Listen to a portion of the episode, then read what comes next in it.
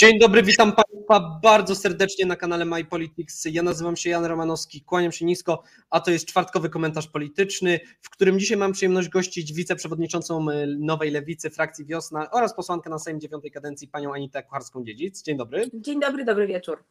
Oraz prezesa Janusza Korwin-Mikkego, który na chwilę się tutaj rozłączył, ale, ale jest z nami, także zaraz mam nadzieję, że się pojawi. I pana przewodniczącego Wojciecha Kubalewskiego y, z Partii Zielonych, który ma jakieś problemy techniczne. Dzień dobry panie prezesie, się przywitamy teraz z prezesem y, Partii Korwin. Dzień dobry panie prezesie, no i będziemy czekali na pana przewodniczącego, ale już nie przedłużając zaczniemy. Klasycznie porozmawiamy o dwóch sprawach, dwóch najważniejszych sprawach w ostatnich dniach. O, jest z nami również pan przewodniczący. Dzień dobry panie przewodniczący. Bardzo przepraszam wszystkich za opóźnienie. Szanowni Państwo, tak jak już powiedziałem, o dwóch tematach klasycznie porozmawiamy. Na początku o konferencji COP26 w szkockim Glasgow, a następnie o y, kwestiach związanych z COVID-em, przyszłych obostrzeniach, ilości zakażeń, projektach ministra zdrowia Adama Niedzielskiego. Y, także nie przedłużając, y, zacznijmy. Tak jak już wspomniałem, od kilku dni odbywa się w szkockim Glasgow szczyt klimatyczny Organizacji Narodów Zjednoczonych COP26, podczas którego z ramienia polskiej delegacji jest obecny premier Mateusz Morawiecki. Jednym z głównych celów y, konferencji jest wzmocnienie uzgodnień zawartych w Paryżu w roku 2015, kiedy to po raz pierwszy państwa świata zawarły porozumienie o walce z globalnym ociepleniem i redukcji gazów y, cieplarnianych.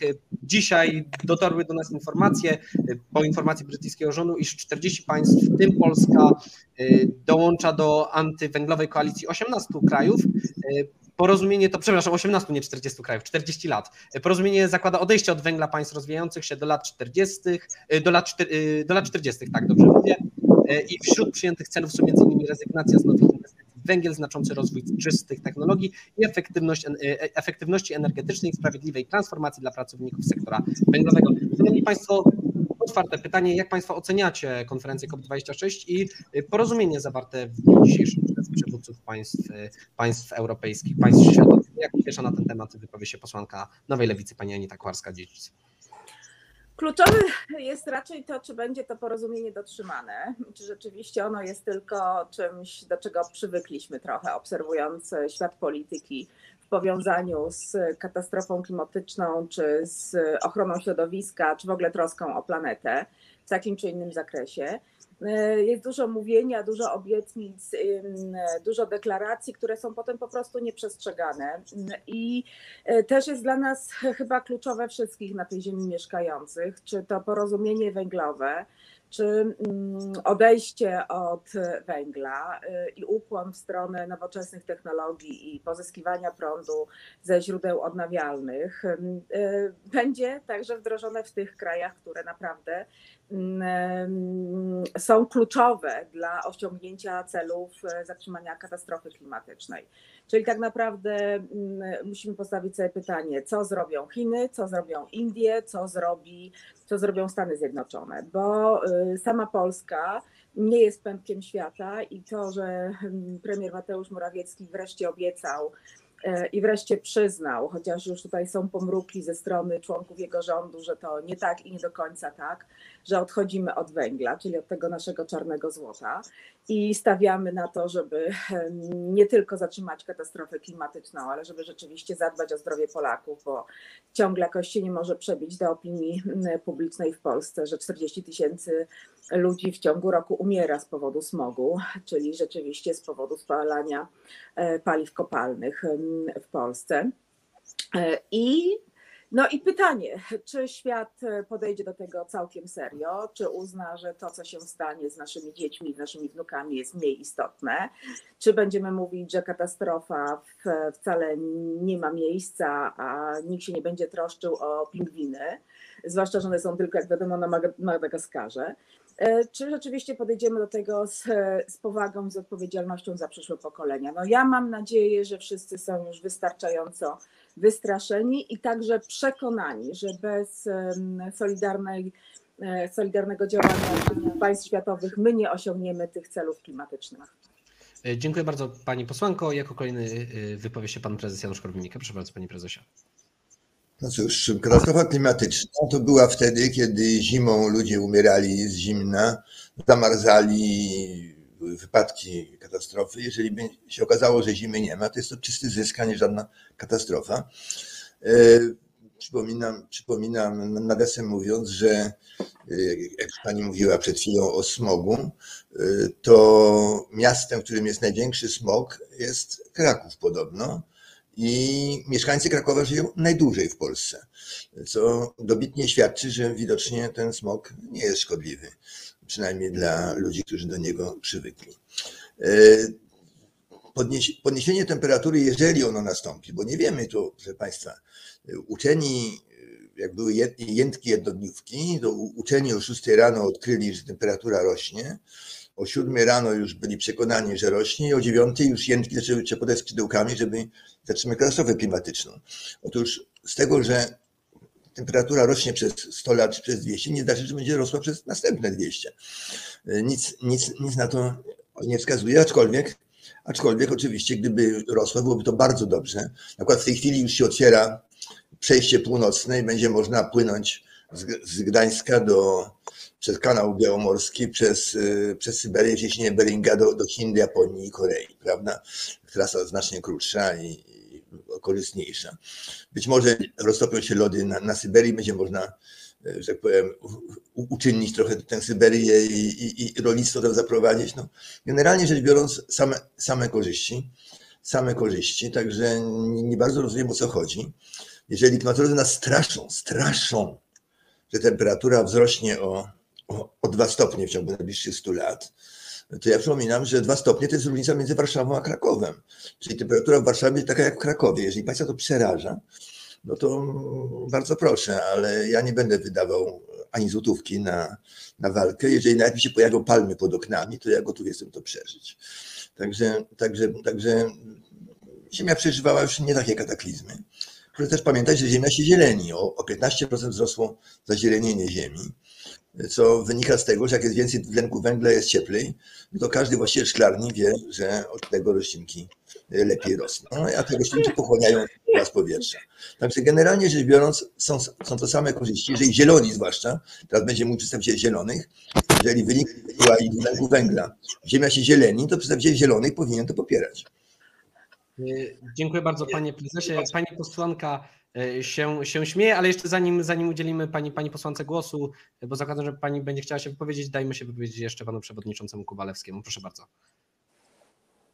E, dziękuję bardzo. No, cieszy mnie oczywiście, e, że wiedza o tym, że Zieloni coś mają do powiedzenia w tej sprawie dotarła również do pana prezesa Korwin-Mikke, ale jego wypowiedź chyba dałaby się sprowadzić do jednego cytatu, który był uprzejmy wygłosić, mianowicie nie rozumiem, nie rozumiem. Y, pan Janusz Korwin-Mikke był nam rozmaite fakty naukowe, jak to, że między Warszawą a Krakową jest jakaś różnica temperatury, ale pan przewodniczący nie wie, jaka jest różnica między temperaturą mierzoną w konkretnym miejscu, a średnią temperaturą roczną na Ziemi i jakie to ma skutki. Gdyby częściej jeździł po Polsce latem, w lipcu, w sierpniu, to zobaczyłby, jak bardzo y, brak wody doskwiera polskiemu rolnictwu i y, zobaczyłby, że utrzymywanie się tego trendu, czyli podnoszenie się stopniowe średniej rocznej temperatury na Ziemi może skutkować w polskim rolnictwie tym, że te zielone roślinki, które tam rzekomo gdzieś rosną, bo jest ciepło, y, nie będą mogły w Polsce rosnąć, bo zabraknie wody. A to będzie bardzo poważny problem dla polskich rolników i dla polskich konsumentów. E, na zmiany klimatyczne tego pan przewodniczący też nie, nie umie i nie rozumie, że tak trzeba. Należy patrzeć globalnie, w skali planetarnej, a nie w skali pcimia, w którym temperaturę pokazuje termometr raz wyższą, raz niższą, rano inną, w południe inną, wieczorem inną. E, wracając do pierwotnego pytania, mówimy teraz o konferencji COP to głos pana przewodniczącego każe mi być y, bardzo pesymistycznym, jeśli chodzi o to, czy postanowienia aktualnej konferencji COP zostaną faktycznie wprowadzone w życie. Wolałbym być optymistą, ale głosów i opinii takich jak ta, którą przed chwilą usłyszeliśmy z ust osób poważnych, chciałoby się powiedzieć, e, jest bardzo dużo. Zaprzeczanie faktom naukowym stało się bardzo modne i powszechne i obawiam się, że najmądrzejsi nie poradzą sobie z tym oporem. Dziękuję bardzo. Szanowni Państwo, Pani posłanka się śmieje, nie, czy pani, pani chciałaby się jakoś skomentować tutaj którąś z wypowiedzi, chciałaby Pani coś jeszcze dodać, czy, czy, czy, czy zostawimy to? Ja myślę, że mój uśmiech komentuje wszystko i serdecznie panu prezesowi Januszowi Korwin-Mikkemu życzę, żeby się, żeby mu palmy pod oknem rosły i żeby sobie mógł po Morzu Czykockim statkiem miłości turystycznym jakimś pływać, bo to na pewno przyjemne jest. Ale jego optymizm, jego spostrzeżenia i jego mądrości dotyczące tego, co rośnie w szklarni, a co nie, naprawdę nas przed katastrofą klimatyczną nie uratują. Panie prezesie, został pan właśnie przez zarówno pana przewodniczącego, jak i panią posłankę, że tak powiem, wywołany do tablicy, także czy, czy pan chciałby jakoś tutaj się do wypowiedzi państwa odnieść? Państwa, no weźcie pod uwagę, że na przykład topnieją lody Grenlandii, zamieniają się w parę i dzięki temu wody będzie więcej, a nie mniej. No oczywiście, że tak. Oczywiście, że tak proszę zwrócić uwagę, że, że, że, nie, że, jak się zrobi cieplej, to nie tylko lód zamienia się w wodę, ale i woda zamienia się w parę. E, zechciejcie Państwo o tym, o tym pamiętać. E, także, także kto, kto tego nie zauważa, ten, ten po prostu no, przeczy elementarnym faktom już z dziedziny pierwszej klasy szkoły podstawowej, prawda, gdzie się stawia czajnik na gazie. No. E, kto nie był na Florydzie, ten nie wie, jak wygląda parno, gdzie jest ciepło. Prawda? Się robi ciepło, się robi parno. Jak się robi parno, to jest znaczy, że jest woda w atmosferze. Także no proszę, proszę chwilę, chwilę, chwilę pomyśleć, chwilę pomyśleć. Ja słyszałem 40 lat temu, 40 lat temu czytałem, za 20 lat Maledywy znajdą się pod wodą. Zawiadamiam Państwa, że cena ziemi na Maledywach rośnie cały czas i nikt tam jakoś nie panikuje. Nie panikuje. Gdyby ludzie wierzyli w to, że Maledywy znajdą się pod wodą, to by trwała wyprzedaż ziemi na Maledywach, a nie a nie masa inwestorów się tam na Maledywach osiedlała. No, jest to jedna wielka bzdura. I, za i w roku 40, w roku 40 ja, jedno jest pewne, że ci, co dzisiaj głoszą tę teorię, pójdą siedzieć w więzieniach za malwersację i wyciąganie pieniędzy z ludźmi pod fałszywymi pretekstami. Więzienia czekają na, na, na oszustów, którzy mamy dowody, jak to Uniwersytet w Szkocji. Edynburgu fałszował dane i wydał polecenie, jak fałszować dane, prawda, żeby, żeby mąż to robić. To jest banda fałszerzy, która tutaj robi ogromne pieniądze na budowie wiatraków, prawda, tam fotowoltaiki i tak dalej. Ogromna, ogromna ile przemysłu z tego żyje. I no, niestety tych ludzi trzeba wsadzić do więzienia za no, normalne kłamstwo. Panie prezesie, tu jeszcze jedno pytanie do pana. Redaktor Jakub Wiech, specjalista portalu Energetyka24 do spraw związanych z klimatem, z, z, ze środowiskiem, ze smogiem napisał poradnik dla Zielonej Prawicy, w którym wielokrotnie twierdził, że, że jednym z problemów w tej chwili prawicy jest to, że monopol na kwestie środowiskowe ma lewica, środowisko lewicowe i w związku z tym nie ma, nie ma żadnej możliwości na, na prawdziwą debatę na ten temat, gdyż tylko jedna część sceny politycznej na ten temat rozmawia. Czy Konfederacja nie powinna w takim razie właśnie tutaj na sugestię redaktora Wiecha pójść w stronę... No, no, rozmawiam, nie? Mhm. Nie rozumiem, jak to mamy rozmawiać? No właśnie, no właśnie rozmawiam. No. Znaczy, Ciężko rozmawiać ze ślepymi. Chodzi o program, o program klimatyczny, bo, bo y, Konfederacja na ale jeżeli ludzie, Ale jak ludzie zaprzeczają oczywistym faktom, oczywistym faktom, temu, że, temu, że nie podnosi się nigdzie woda, nic, nic nie zniknęło pod wodą, nic, powtarzam, mimo że od 40 lat, że za chwilę się podniesie to wszystko. Prawda? Mimo, że stopniało już tam ćwierć Grenlandii, to, to, nic się, to, to nic się strasznego, strasznego z wodą nie dzieje. Hel, hel się przerwał rzeczywiście, ale w roku 1400, kiedy było akurat globalne oziębienie. Także, także proszę nie, nie histeryzować i nie tyle. I nie z faktami, bo wy po prostu zamykacie oczy na elementarne fakty. No, takie są fakty. Hel się nie zalewa, nic się woda nie podnosi, natomiast był przerwany w roku 1400, kiedy było globalne oziębienie. No, taka jest prawda. Paruje, y, paruje. Kolejne pytanie tutaj teraz mam do przewodniczącego Kubalewskiego, przewodniczącego Partii Zielonych, współprzewodniczącego. Y, panie przewodniczący, y, często, często słychać o tym, że jedynym rozwiązaniem w tej chwili dla świata jest przejście na, oto, na atom. Środowiska, czy to związane z Greenpeace'em, czy wiele środowisk zielonych na świecie, y, nie zgadza się z tym stwierdzeniem. Także Pana zdaniem, jaka jest możliwość, żeby wyjść z kryzysu klimatycznego, y, z problemów związanych ze smogiem?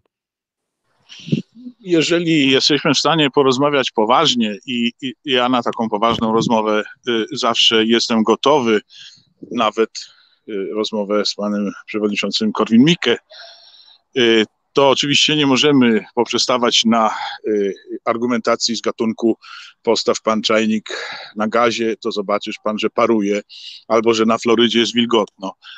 Y, już w moim poprzednim wystąpieniu y, głosie powiedziałem wyraźnie, że zagadnienia są natury globalnej, planetarnej i y, patrzenie na to z punktu widzenia jednej wyspy, czy jednego półwyspu, czy jednego czajnika na palniku, zaciemnia obraz i nie pokazuje całej skali i skutków zjawiska, jakim jest wydzielanie do atmosfery przez człowieka, przez rolnictwo, przez transport, przez przemysł, przez spalanie paliw kopalnych, dwutlenku węgla i innych gazów.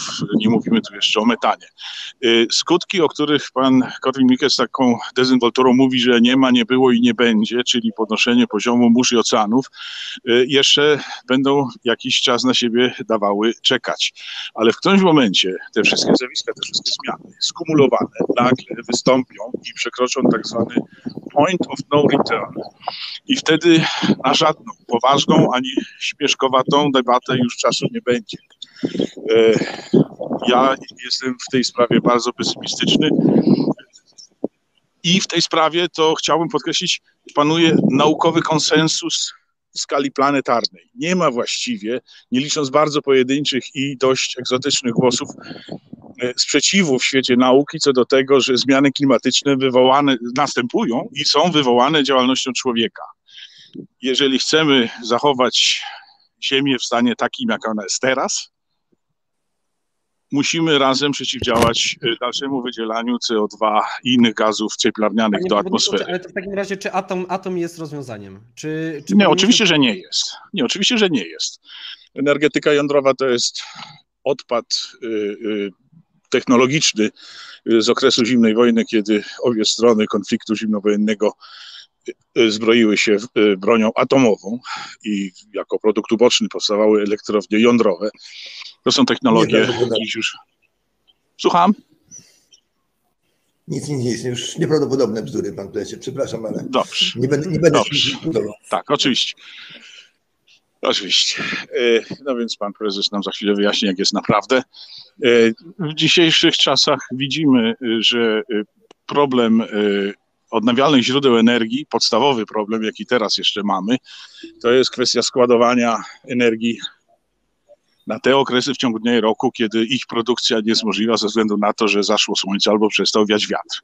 Panie Przewodniczący, przepraszam, że Panu wejdę w słowo, ale w takim razie mam pytanie, przy, przy, przykład taki w miarę niedawny, bo to jest y, zima w zeszłym roku, Szwecja, zostały właśnie wyłączone z użytku elektrownie atomowe i w którymś momencie, przez to, że nie było wystarczających złóż e, odnawialnych źródeł energii, została tak zwana brudna energia z Polski, z polskiego węgla, z polskich elektrowni węglowych sprowadzona aż do Szwecji, żeby tam ludzie po prostu mieli e, ogrzewanie, żeby mieli światło. Także na chwilę obecną przy masowym popycie na...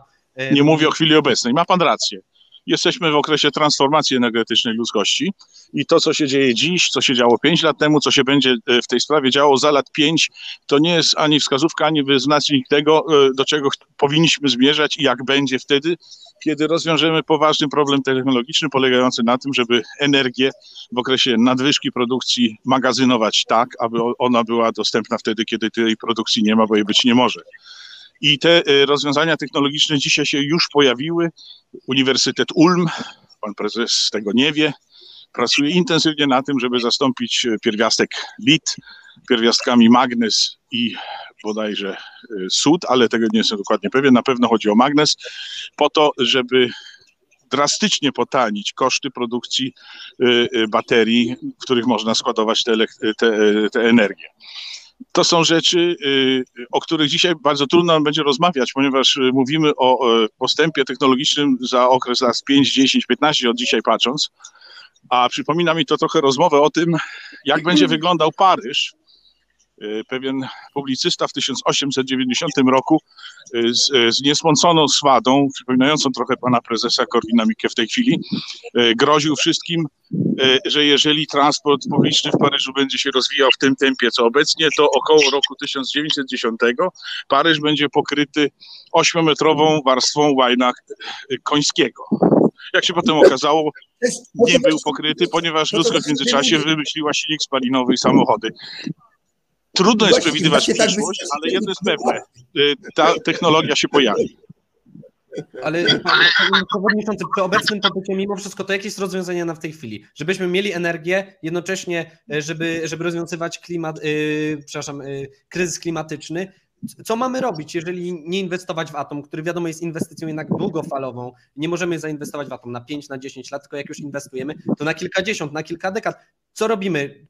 Musimy się pogodzić no z tym, pewno, że na... od czasu do czasu nie będziemy mieli energii, czy, czy jakie powinno nie, być rozwiązanie tej sytuacji? Nie, nie, będzie tak, że nie będziemy mieli energii. Jesteśmy w okresie przejściowym, w okresie odchodzenia od y, uzyskiwania energii z paliw kopalnych do uzyskiwania ich z odnawialnych źródeł energii. W tym okresie przejściowym będziemy stopniowo coraz bardziej wyłączać źródła y, pochodzące z paliw kopalnych, aż do zera.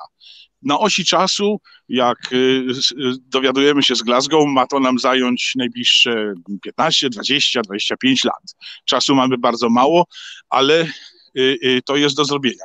I w tym czasie musi się pojawić rozwiązanie technologiczne polegające na magazynowaniu energii. I ono się na pewno, moim zdaniem, pojawi. Natomiast budowanie na ten okres elektrowni jądrowej która, przypomnijmy sobie wszyscy z lekcji fizyki, też jest na paliwo kopalne. W końcu uran nie spada na ziemię e, e, jak kasza manna, tylko trzeba go gdzieś wykopać i przysposobić do użytku. Więc jest też paliwem kopalnym, którego zasoby są skończone. I to Panie też nie jest żadne rozwiązanie. Tu postawmy kropkę, bo jeszcze y, zanim zakończymy ten temat, chciałbym, żeby pani posłanka się wypowiedziała. Tutaj y, dwa, mam trzy nawet y, pytania w jednym tak naprawdę. Pierwsze jest takie, jak się lewica zapatruje na, na ideę właśnie elektryki jądrowej, energii atomowej oraz planów rządu, tak? W tej chwili niedawno, kilka miesięcy temu, bodajże, a nawet mniej, może półtora miesiąca temu obiegła media informacja, iż między innymi pan prezes telewizji Polsat pan Zygmunt Solosz-Żak będzie budował elektrownię atomową w Polsce. E, czy sądzi Pani, że to będzie co, jakaś inwestycja, która faktycznie pomoże Polakom? E, I trzecie pytanie jest takie, często słyszymy, że problemem, szczególnie jeżeli chodzi o smog w dużych miastach, w dużych miastach w Polsce jest, e, oprócz kopciuchów jest, jest spalanie paliwa przez samochody. W tej chwili ceny paliw są wysokie, ale Wica jednak postuluje obniżkę akcyzy na chwilę obecną. Czy, czy Pani zdaniem akcyza na paliwo jest rozwiązaniem faktycznie, żeby ograniczyć ten popyt, czy jednak tutaj, tutaj kwestie finansowe, jeżeli chodzi o paliwo, nie powinny grać i nie będą grały pierwszej roli, jeżeli chodzi o kwestie związane z kryzysem klimatycznym. No to po kolei. Pan mm, pytał, zapytał mnie o trzy rzeczy, które są w zasadzie bardzo różne. Pierwsza kwestia to jest kwestia atomu. Jeżeli chodzi o atom, dyskusja trwa i lepiej, żeby to była rzeczywiście dyskusja o tym, czy stawiać na energetykę atomową, czy, e, czy nie w tej chwili, a nie dyskusja o tym, jak bardzo dekielek na czajniczku podskakuje pod wpływem pary. E, bo to jest dyskusja o tym, czy my sobie zapewnimy ten prąd, który jest nam naprawdę potrzebny. I tutaj mój poprzednik powiedział o rzeczy kluczowej, ponieważ my już na, na tym etapie jesteśmy w stanie wyprodukować tyle energii z odnawialnych źródeł energii, z zielonej energii, która jest nam potrzebna. Problem polega na tym, że nie magazyny, jej ciągle nie mamy możliwości magazynowania. Otóż magazynowanie tej energii jest bardzo drogie i technologicznie skomplikowane. I tutaj dobrze, że Pan powiedział o tym, że naukowcy się tym nieustannie zajmują. I e, dyskusja w tych środowiskach najbardziej zainteresowanych e, tematem e, jest właśnie to, jak magazynować energię. I mm, dopóki my się nie nauczymy i te technologie nie będą dostępne i tanie magazynowania tej energii, no to będziemy w tym okresie przejściowym odchodzenia od paliw kopalnych. I będziemy także ciągle dyskutowali o tym, czy nie zastępować paliw kopalnych energią z atomu. I, i to jest ta dyskusja, która się powinna w tej chwili, w tej chwili odbywać. Jest, myślę, że w naszej części Europy jesteśmy dosyć sceptyczni wobec energii atomowej, a także jesteśmy dosyć sceptyczni wobec energii atomowej w kontekście zmian klimatycznych i katastrof, które się mogą wydarzyć, tak? bo pamiętamy, co się wydarzyło w Japonii.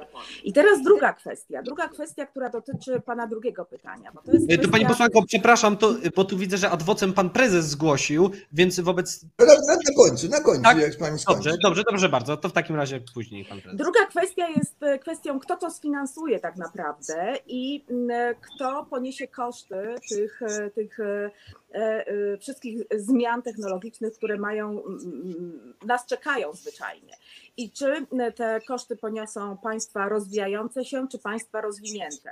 I kiedy pan zapytał o to, że pan Solosz buduje, e, czy ma zamiar budować elektrownię atomową w Polsce, albo o to, że właściwie e, w tej chwili inwestuje w, w wielkie farmy fotowoltaiczne, no to tak naprawdę mówimy, kto będzie za to płacił. Czy będą za to płaciły państwa, czy będą za to płaciły agendy międzynarodowe, czy będą za to płaciły korporacje bądź ludzie, którzy rzeczywiście mają na to pieniądze, żeby na tym zarobić. Bo energia jest towarem i na tym też można zarobić. I myślę, że tutaj wiele tych kooperatyw e, pomiędzy państwami a korporacjami, pomiędzy biznesem, e, będzie rozwiązaniem em, na przyszłość. I ostatnia rzecz, o którą Pan pytał, to był, Pan pytał o obniżkę akcyzy.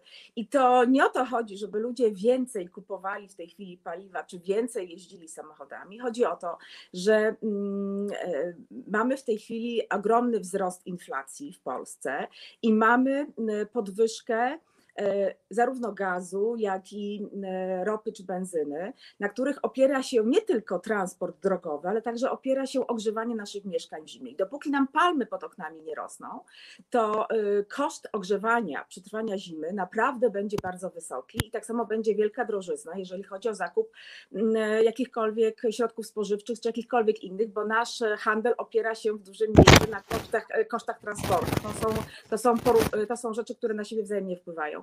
Więc nasza propozycja obniżenia akcyzy jest e, propozycją na kilka miesięcy, żeby zwyczajnie ta inflacja galopująca i zwiększające się ceny paliw nie uderzyły tak bardzo mocno Polaków po kieszeni w okresie zimowym. Dziękuję bardzo. Adwocem pan prezes i będziemy kończyli ten segment. Nie, ja nie odwrócę, tylko po prostu, po prostu chcę, chcę się wypowiedzieć na ten temat. Otóż, e, otóż e, po pierwsze cieszę się, że wielce czcigodna pana posłanka zauważyła, że jak się ociepli, to spadną koszty ogrzewania, co biednym ludziom bardzo pomoże.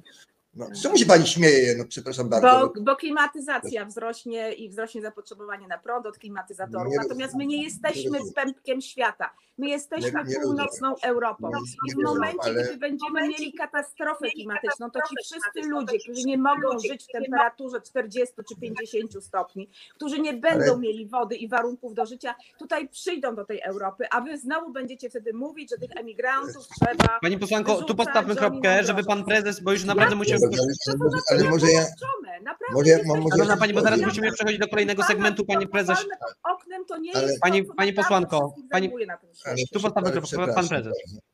Przepraszam bardzo. E, Jeżeli pani się boi, no to zwracam uprzejmie uwagę, żeby pani popatrzyła, jak wyglądał świat 200 lat temu. Jak wyglądał świat 200 lat temu? Jak wyglądała nauka i technika? Jak wygląda teraz? Jest, jest duży postęp, prawda? Otóż chcę panią zapewnić, że jeżeli rzeczywiście te dwa stopnie, te dwa stopnie więcej będzie nam za 200 lat przeszkadzało, to nauka za 200 lat będzie taka, że sobie poradzimy z tym, proszę panią, w, w, w dwa tygodnie. Po prostu trzeba wierzyć w, rozwój nauki. Y, Ja, ja sądzę, że nie będzie nam przeszkadzało, ale być może będzie nam przeszkadzało, to sobie z tym poradzi. Jakieś e- ekrany, które nas odsłaniają od słońca, się puści w przestrzeń kosmiczną, to wszystko jest do załatwienia, proszę panią. Jeżeli rzeczywiście ktoś, ktoś lubi się trząść z zimna. E, Natomiast, natomiast, na, natomiast co do energii atomowej, bo to o to, o to, o to było pytanie. O to było pytanie, to akurat nie tylko partia Korwin, ale cała Konfederacja jednolicie się opowiada za energię atomową, ale nie z uwagi na jakiekolwiek tam klimatyczne, tylko po prostu dlatego, że chcemy się uniezależnić, uniezależnić od, od e, naszych sąsiadów, Niemiec, Rosji, kogo, tam jeszcze trzeba. Chcemy mieć własną, własną tutaj energię, urok trzeba kupować w Afryce, ale to jest, ale to jest małe ilości tego się transportuje. Natomiast, natomiast yy, proszę Państwa, to jest kwestia kosztu. Energię produkują się tam, gdzie jest najtaniej. I y, oczywiście pytanie, kto ma ponieść koszty. Jeżeli będziemy robili tańszą energię niż teraz, to, to nie będzie żadnych kosztów do poniesienia, tylko będzie się zarabiać na tym. I kapitaliści, jak panowie Sołowów i Solosz, prawda, mają, mają to zarobić, mają robić tańszą, tańszą energię. Nie, nie dlatego, że ona jest atomowa, tylko dlatego, że jest tańsza.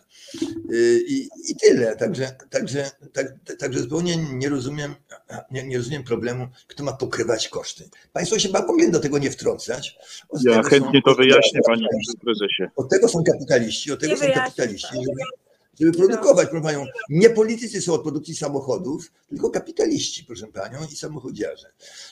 Ja, ja wiem, że, że wy chcieli, w takim razie rządzić. rządzić jedno pytanie, przy, będziemy musieli powoli przechodzić dalej. Y, w takim razie rozumiem, że pan popiera, żeby elektrownia atomowa, elektrownia jądrowa, która zostanie najprawdopodobniej nie, niebawem wybudowana w Polsce, była zbudowana przez prywatnych przedsiębiorców, a nie przez państwo. Oczywiście, że przez prywatnych. W Ameryce jest, jest chyba ze setka ze setka, o ile nie 150 prywatnych, prywatnych elektrowni atomowych, wszystkie pracują dla zysku. Dla zysku, a nie, a nie dlatego, że, że tam państwo walczy, walczy z klimatem. Dziękuję bardzo Panie Prezesie. Szanowni Państwo, już przejdziemy do kolejnego e, tematu, czyli do tematu COVID-u, e, który E, który coraz, coraz mocniej wkracza ponownie po raz czwarty w życie Polaków. Z każdym dniem słyszymy w oficjalnych komunikatach Ministerstwa Zdrowia, iż wzrasta ilość osób, które mają wykryty pozytywny test na koronawirusa. 4 tysiące, 7 tysięcy, 9 tysięcy, wczoraj 10 tysięcy, a dzisiaj już ponad 15 tysięcy zakażeń i ponad 250 osób umarło z powodu koronawirusa. Ponadto minister zdrowia, pan Adam Niedzielski, zapowiedział ostatnio w tym tygodniu, na początku tego tygodnia, iż y, najprawdopodobniej na kolejnym posiedzeniu Sejmu będzie procedowana y, ustawa, która da y, pracodawcom możliwość sprawdzenia tego, czy, czy pracownik, czy pracownik Y, będzie, jest zaszczepiony, czy nie jest zaszczepiony, oraz ewentualnie wyciągać na bazie tego konsekwencje, czy, y, czy podejmować różne decyzje z tym związane. Y, jeszcze jedna kwestia, na ostatnim posiedzeniu Sejmu ustawa Konfederacji, tak zwana ustawa Stop Segregacji Sanitarnej została poddana pod głosowanie, poddane pod głosowanie włączenie ją w porządek obrad i Sejm tą, ten wniosek odrzucił za, za wnioskiem o uzupełnienie porządku obrad o tę ustawę głosowali posłowie Konfederacji oraz 13 posłów y, Prawa i Sprawiedliwości, łącznie 25 osób, y, oraz, y, a przeciwko niej głosowało 397 posłów. Duża część posłów związanych z Prawem i Sprawiedliwością, która głosowała za uzupełnieniem porządku obrad o właśnie tę ustawę, były, były to osoby związane z środowiskiem ministra sprawiedliwości, pana Zbigniewa Ziobro. Także, szanowni państwo, czy myślicie, że rząd ma jakiś plan na walkę z koronawirusem? I jak oceniacie Państwo właśnie ostatnie, ostatnie wydarzenia związane z, z, z tą chorobą, z, z, z pandemią, czyli ustawa Stop Segregacji Sanitarnej, ustawa Ministerstwa Zdrowia o, o możliwości wglądu do, do tego, czy pracownik jest zaszczepiony przez pracodawcę oraz wzrostu zakażeń. Jako pierwszy wypowie się tym razem pan prezes Janusz Korwin-Mikke. Proszę bardzo. Panie prezesie, jest pan, jest pan wyciszony. Panie prezesie, halo, halo. Panie prezesie, nie słyszymy się, nie słyszymy się. Tutaj, yy, tu z pana strony widzę, że jest wyciszenie, bo ja nie jestem w stanie pana tutaj z roli prowadzącego niestety odciszyć. Halo, halo, panie, panie prezesie. Niestety, niestety mamy jakieś kłopoty. Y, panie prezesie, to y, postaramy się naprawić to w międzyczasie. To w takim razie pan przewodniczący Wojciech Kubalewski. Proszę bardzo, panie przewodniczący. Partia Zieloni już latem tego roku y, y, uchwaliła, y, Rada Krajowa uchwaliła stanowisko w tej sprawie. Jesteśmy za bezwzględnym obowiązkiem szczepienia dla wszystkich, którzy się szczepić mogą. Uważamy, że COVID i związane z, z nią choroby.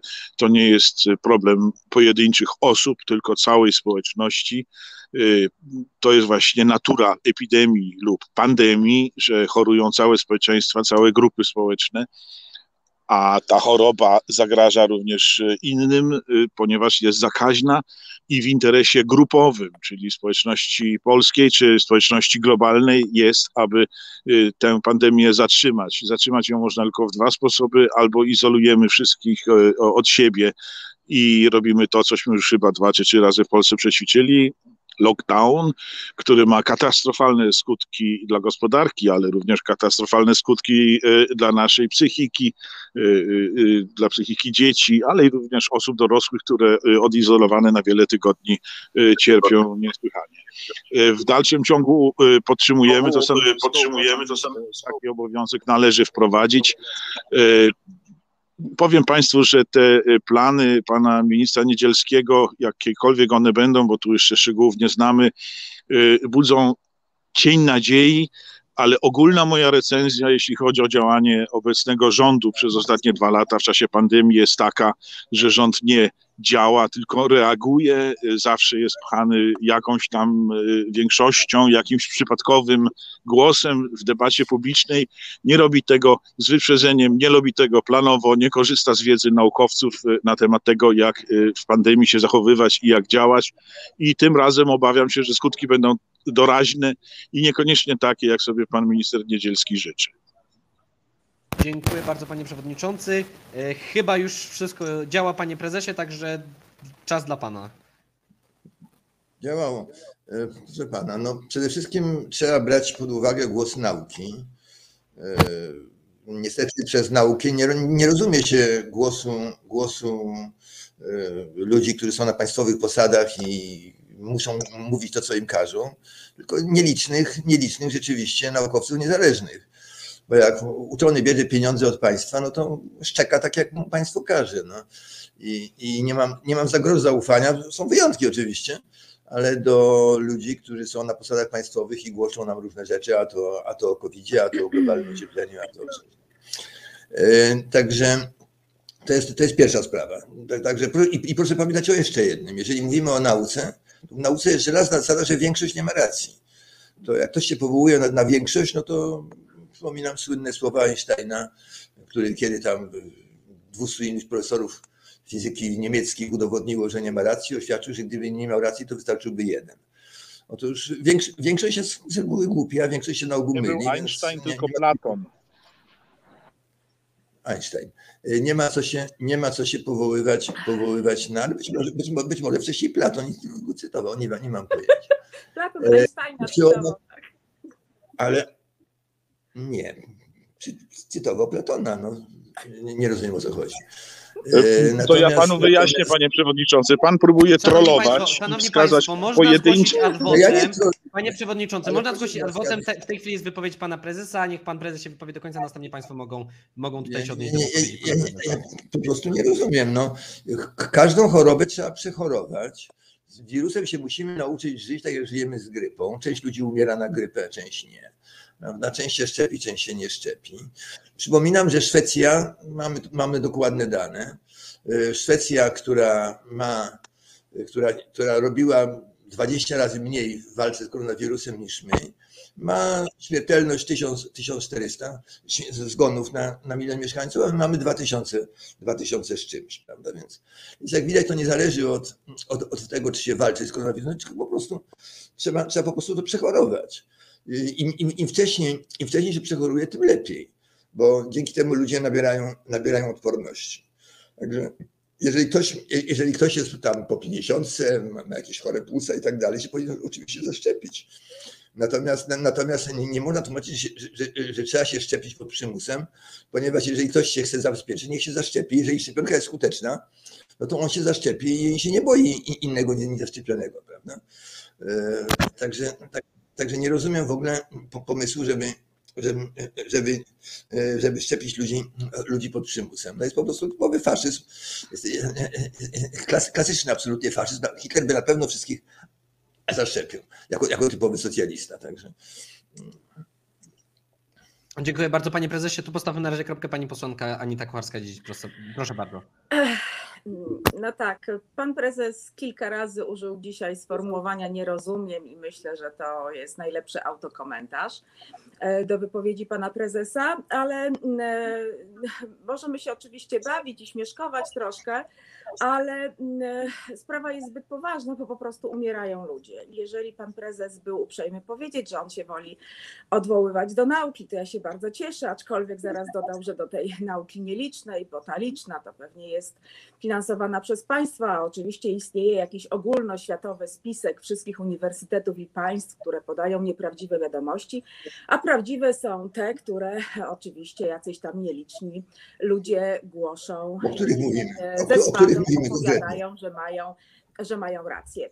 Ja przypominam, że 200 lat temu, bo też pan prezes łaskaw był przypomnieć tamte czasy, e, opowiadano o tym, że najlepiej to jednakowoż leczyć dzieci, wkładając je do pieca na kilka zdrowasiek, konsultując się ze znachorką i podawać dzieciom wódkę z piołunem. I myślę, że nie wiem, czy jeszcze w szkołach czyta się Antka i inne nowelki pozytywistyczne, ale mam nadzieję, że i owszem, bo jest to jedyna szansa na to, żeby nie opowiadać takich historii że lekarze i naukowcy nam po prostu szkodzą i to jest jakiś spisek socjalistów, żeby wszystkich obowiązkowo szczepić. Więc jeżeli ufamy nauce, to jednakowoż leczyłabym i zapobiegała chorobom dzięki odkryciom naukowym, także dzięki szczepionkom, dzięki którym nie ma polio, chociaż na Ukrainie się nie szczepi, polio się odezwało, dzięki którym nie ma już odry. Byliśmy na cmentarzach, więc te wszystkie z lat 70. maleńkie grobki dzieci to są grobki dzieci, które umierały na odrę.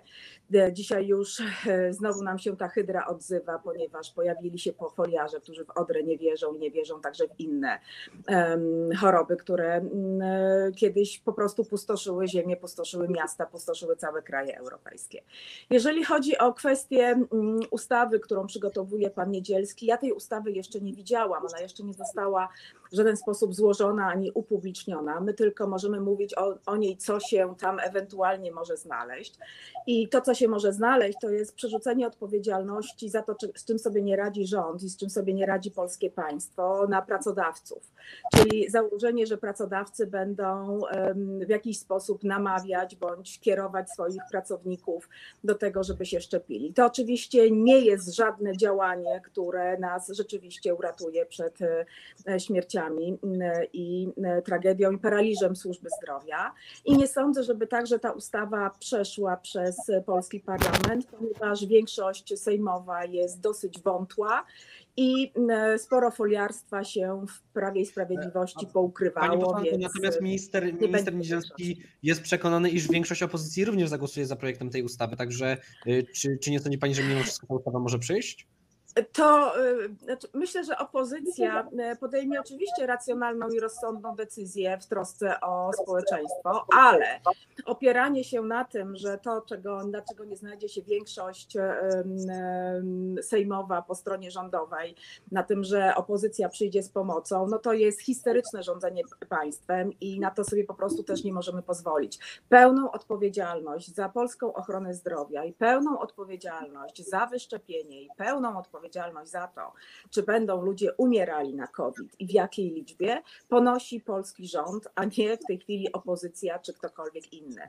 I, tą, i ta kwestia ponoszenia odpowiedzialności i brania odpowiedzialności za państwo to jest kwestia w tej chwili e, tych, którzy e, dzierżą władzę w Polsce. Dziękuję bardzo Pani Posłanko. E, pan, panie Prezesie, widzę, że Pan adwocem zgłosił. Ja jeszcze bym chciał zadać Panu jedno pytanie, zanim Panu udzielę głosu. Właśnie w sprawie, w sprawie tej, tego projektu ustawy ministra Niedzielskiego. E, Konfederacja mówi właśnie o wolności przedsiębiorców, wolności wyboru przedsiębiorców, że to oni mogą decydować e, o swoim biznesie, o swojej firmie. Także czy, czy zdaniem Konfederacji, czy zdaniem Janusza Korwin-Mikkego pracodawca powinien mieć możliwość po prostu nie, nie zatrudniania, zwalniania, zawieszania swoich pracowników, którzy nie są zaszczepieni przeciw COVID-19? Ciekawe, ciekawe, że pracodawca ma, ma ograniczone wolności zwalniania, zwalniania kogoś dlatego, że na przykład jest murzynem. No to dlaczego, nie, dlaczego miałby zwalniać kogoś dlatego, że, że się nie, nie zaszczepił? Natomiast, natomiast zwracam, zwracam uprzejmie uwagę, że jeżeli, jeżeli e, wbrew temu, co mówi tutaj wielce czcigodna pani posłanka, jeżeli człowiek umiera, bo się nie zaszczepił, załóżmy, to, to, to nie jest za to odpowiedzialne państwo, tylko on że się nie zaszczepił, bo każdy się może zaszczepić. Przestańmy wreszcie, jeżeli, jeżeli 30 milionów choruje na jakąś chorobę, jest to 30 milionów prywatnych problemów, a nie problem społeczny. Prawda? Żebyśmy to jasno, jasno powiedzieli, bo ten problem społeczny daje zatrudnienie dziesiątkom tysięcy urzędników państwowych i można zmarnować całą masę pieniędzy, a skutki są znacznie gorsze, niż gdyby rząd nic nie robił, bo przypominam, jeszcze raz, to są fakty, no to są fakty. Szwecja ma znacznie lepszą, mniejszą śmiertelność niż my, a wrzask był straszny, że ona nic nie robi, prawda? I, i tyle, no. To, i to samo jest, i to samo jest we, we wszystkich innych krajach. No. I je, jeszcze jedna uwaga, już taka czysto naukowa. Czy, czy proszę popatrzeć na śmiertelność? Ja, ja nie twierdzę, że szczepionki nie, pomagają na dane choroby, pomagają. Tylko, że przebycie choroby, zwłaszcza dziecięcej, uodparnia na inne choroby. Natomiast jak się jej nie przebędzie, to to zmniejsza tę odporność. Jest bardzo podejrzana sprawa, że śmiertelność na COVID jest wysoka w krajach Europy i Ameryki, krajach, gdzie są bardzo liczne szczepionki. W krajach, gdzie ludzi się nie szczepi, nie, nie Afryka, Indie i tak dalej, tam śmiertelność jest znacznie niższa.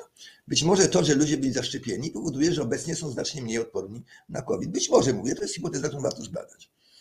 Ale nie można jej alimi- alimina odrzucić. Dziękuję bardzo, panie prezesie. E, Ja bym chciał jeszcze zadać pytanie panu przewodniczącemu. E, Panie przewodniczący, ym, tu w sprawie, w sprawie- w sprawie właśnie stop, stop segregacji sanitarnej Partia Zielonych nie poparła wniosku, e, zresztą jak cała koal- koalicja obywatelska e, w, w kwestiach, kwestiach właśnie korzystania z paszportów, za- zakazu e, dzielenia obywateli, spuszczania na różne wydarzenia, zależnie od tego, czy obywatele są zaszczepieni, czy nie. Czy, czy Pana zdaniem, czy zdaniem Partii Zielonych powinniśmy, państwo polskie powinno pójść jeszcze dalej według tak zwanego modelu francuskiego, to znaczy wprowadzić jeszcze ostrzejsze obostrzenia, jeżeli ktoś nie jest zaszczepiony i czy właśnie to powinno być głównym e, głównym wyznacznikiem obostrzeń wprowadzonych, e, wprowadzonych przez Ministerstwo Zdrowia, przez rząd e, Mateusza Morawieckiego w najbliższych tygodniach, bo tak jak słychać w mediach, tak się możemy spodziewać, najprawdopodobniej jakieś obostrzenia będą wprowadzone w najbliższych tygodniach, miesiącach w, w, na terenie Do mnie pytanie? E, Nie, do pana przewodniczącego Kubalewskiego.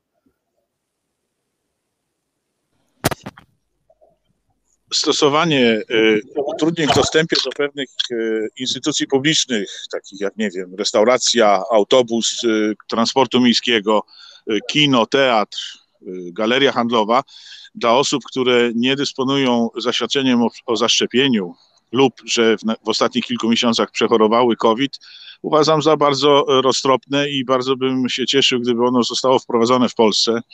Miałem przyjemność spędzić dwa tygodnie na wycieczce rowerowej przez Bawarię i Austrię i tam e, w najprostszej budce z kiełbaskami były również wegańskie. E, e, Pytano nas na wejściu, czy mamy takie zaświadczenie, sprawdzano nas, e, kazano nam się zalogować i wylogować z danego lokalu. Państwo śledziło swoich obywateli i kontrolowało dostęp i ograniczało go dla tych ludzi, którzy z jakiegokolwiek powodu uznali, że nie chcą się szczepić. To obostrzenie oczywiście nie dotyczyło tych, którzy się nie zaszczepili, bo się zaszczepić nie mogą. Te osoby musimy naturalnie z tego grona wykluczyć. E, Uważam, że to nie jest e, złoty środek i panaceum na wszystko. Wal- Walka z pandemią wymaga gry na wielu różnych fortepianach. To jest szczepienie, to jest zakaz wstępu dla osób niezaszczepionych, to jest mycie rąk, to są maseczki i, i cały szereg innych środków zaradczych, o których naukowcy y, y, nam mówią, że y, jeszcze nie nadszedł czas, żeby z nich rezygnować, a wręcz przeciwnie. I brakuje mi bardzo e, akcji propagandowej, akcji e, e, informacyjnej ze strony rządu i odpowiednich instytucji państwa, które by obywatelom Polski nieustannie o tych obowiązkach i o tych y, zasadach zachowywania się w czasie pandemii przypominały. Byłem przed chwilą na stacji benzynowej, żeby kupić gazetę. Młodzież y, kilkunastoletnia, może dwudziestoletnia kupowała jakieś napoje i wszyscy oczywiście bez maseczek, uchachani od ucha do ucha. To jest, są zaniedbania naszego polskiego rządu, że ludzie w ten sposób się zachowują. Dziękuję bardzo. Jeszcze Ja tutaj tylko- ostatnie pytanie. Ja, ja, przepraszam, ja się muszę pożegnać, bo ja, bo ja mam za chwilę własny czat, ale ja tylko mam jedną, jedną uwagę. E, Państwo pewno czytali książkę Wellsa Wojna Światów. Dla niepiśmiennych jest jeszcze film na ten temat. I e, tam jest bardzo ciekawa teza że ci Marsjanie tu giną od bakterii, a my dzięki temu, żeśmy umierali, dzięki temu, żeśmy umierali, jesteśmy odporni. Otóż rzeczywiście y, umiera, umierało sporo dzieci na odrę, ale być może dzięki temu mniej ludzi by umarło na, na COVID, bo przejście przez choroby uodparnia, proszę Państwa. Daje, daje odporność nie tylko na tę chorobę, ale uczy organizm, uczy organizm reagowania na chorobę. Choroby dziecinne są potrzebne. Jak słusznie mówił Lem, kto wie, przed jakimi chorobami chroni nas katar. Dziękuję Fantastyczne panie Luki, panie przewodniczący. Życzę Ale miłego wieczoru. widzimy, że pan, nie, no, e, pan no, to akurat na Czy Talema. Na, na, na tym poziomie. Nie, nie, to, to są szczere, szczere, solidne pania Luki. Dobrze. Szanowni Państwo, ale już chciałam powiedzieć... parę rzeczy dodać, bo tam się pojawiły rzeczywiście banialuki, które trzeba skomentować, ponieważ pan Korwin był uprzejmy powiedzieć, że przejście chorób wieku dziecięcego uodparnia nas na inne choroby. Otóż to tak nie funkcjonuje. W przypadku chorób wirusowych część wirusów przejście raz uodparnia nas na całe życie, a część niestety nas nie uodparnia. I takimi przypadkami są koronawirusy czy wirus grypy. My wiemy, że się to, że raz przejdziemy nie sprawi, że nie przejdziemy w sezonie tej grypy drugi raz, a następnego sezonu nie, w następnym sezonie nie przejdziemy kolejny. Więc e, to po pierwsze i to jest wiedza na poziomie nie czytania książek science fiction, tylko uczenia się biologii w szkole podstawowej i to tak. ludzie wiedzą. Przejście Odry nie To wiedzą licealiści. czy na świnkę. I y, to są rzeczy, które powinniśmy wiedzieć. Druga kwestia to jest y, to, o czym my mówimy y, w kontekście pracodawców i tego, jakie oni ponoszą koszty. Więc koszty tego, że pracownicy mają absencję, chorują, nie przychodzą do, prac, do pracy, to są koszty, o które się powinniśmy martwić, to są koszty pracowni, pracodawców, ale to są także koszty państwa i w ogóle te, które sprawiają, że mamy w tej chwili także problemy czy z inflacją, czy z kryzysem ekonomicznym, to nas uderza wszystkich. Kolejna rzecz, my naprawdę nie mówimy tylko o, o COVID-zie w kontekście tego, że ludzie chorują na COVID i umierają na COVID. My mówimy także o tym, że ludziom, którzy chorują na COVID, natychmiast trzeba pomocy, bo są w stanie zagrożenia życia, ci, ci którzy mają problemy z oddychaniem. I w związku z tym blokuje się nam system ochrony zdrowia, blokują się szpitale, bo trzeba pomagać ludziom, którzy w tej chwili są w stanie zagrożenia życia i odwlekamy jako, jako państwo, jako ci, którzy są odpowiedzialni za ochronę zdrowia, leczenie wszystkich innych chorób i ludzie umierają i stąd mamy zgony nadmiarowe. I to jest I coś, Pani posłanko, co naprawdę powinno nas e, obejmować troską. Tu postawmy kropkę, bo jeszcze... Chciałabym też powiedzieć jedną rzecz o segregacji sanitarnej tak zwanej. Proszę zwrócić uwagę, że jeżeli idziemy w tej chwili do restauracji, to mamy absolutną pewność, że pracownicy, którzy nas obsługują, mają książeczkę sanepidowską i nie rozsiewają chorób, które, które sprawiłyby, że e, klienci restauracji będą mieli wymioty czy jakiekolwiek dolegliwości ze strony układu pokarmowego. Jeżeli idziemy na basen, wiemy, że osoby z grzybicą stóp nie zostaną wpuszczone. I naprawdę społeczeństwo wypracowało wiele metod, żeby się przed tymi, którzy nie są odpowiedzialni za zdrowie publiczne, chronić. I to Szanowni jest Państwo, coś, o czym powinniśmy pamiętać. Tu postawmy kropkę, bo ja chciałbym jeszcze e, tu do e, Państwu zadać jedno pytanie i będziemy kończyli. Pytanie na temat szkół, na temat uczelni. Pytanie ważne dla bardzo wielu e, młodych osób, dla naszych widzów też, bo to głównie faktycznie osoby młode słuchać właśnie z Państwa strony, że powinniśmy jednak mimo wszystko jakieś obostrzenia wprowadzać, powinniśmy walczyć z COVID-em y, i pytanie, jakie, jak, co, co rząd powinien zrobić właśnie ze szkołami, z uczelniami, z uniwersytetami, bo jednak widzimy, że ten wzrost, nagły wzrost zakażeń y, nastąpił po, po rozpoczęciu roku szkolnego, po rozpoczęciu roku akademickiego. Także jak Państwo się zapatrują właśnie na, na przyszłość tą covidową w tej czwartej fali y, covidu, na przyszłość szkół, otwarcia szkół i, i uczelni, jako pierwszy się wypowie Pan Przewodniczący Wojciech Kubalewski. Proszę bardzo. Y, ja nie mam w tej chwili y, dobrze wyrobionego poglądu na temat tego, czy y, należy szkoły otworzyć, czy zamykać, czy uniwersytety powinny być czynne normalnie, czy tylko zdalnie. Tu wolałbym zapoznać się z opinią epidemiologów, którzy nam na pewno coś mądrego na ten temat powiedzą. Ale wracam do mojego poprzedniego wątku, mianowicie do tego, że zamykanie szkół to nie jest jedyna metoda, żeby walczyć z pandemią, prawda? Gdzie są testy? Gdzie są maseczki, gdzie są krany z ciepłą wodą i z mydłem, etc., etc. Jest bardzo wiele różnych działań, które można by podjąć, tak żeby z jednej strony zachować jakiś tryb działania szkół i innych instytucji edukacyjnych, bez ich zamykania, a jednocześnie, żeby postawić bariery rozprzestrzenianiu się wirusa. Tego się też nie robi i tego się nie traktuje poważnie. To są wszystko Michałki, koszałki, opałki.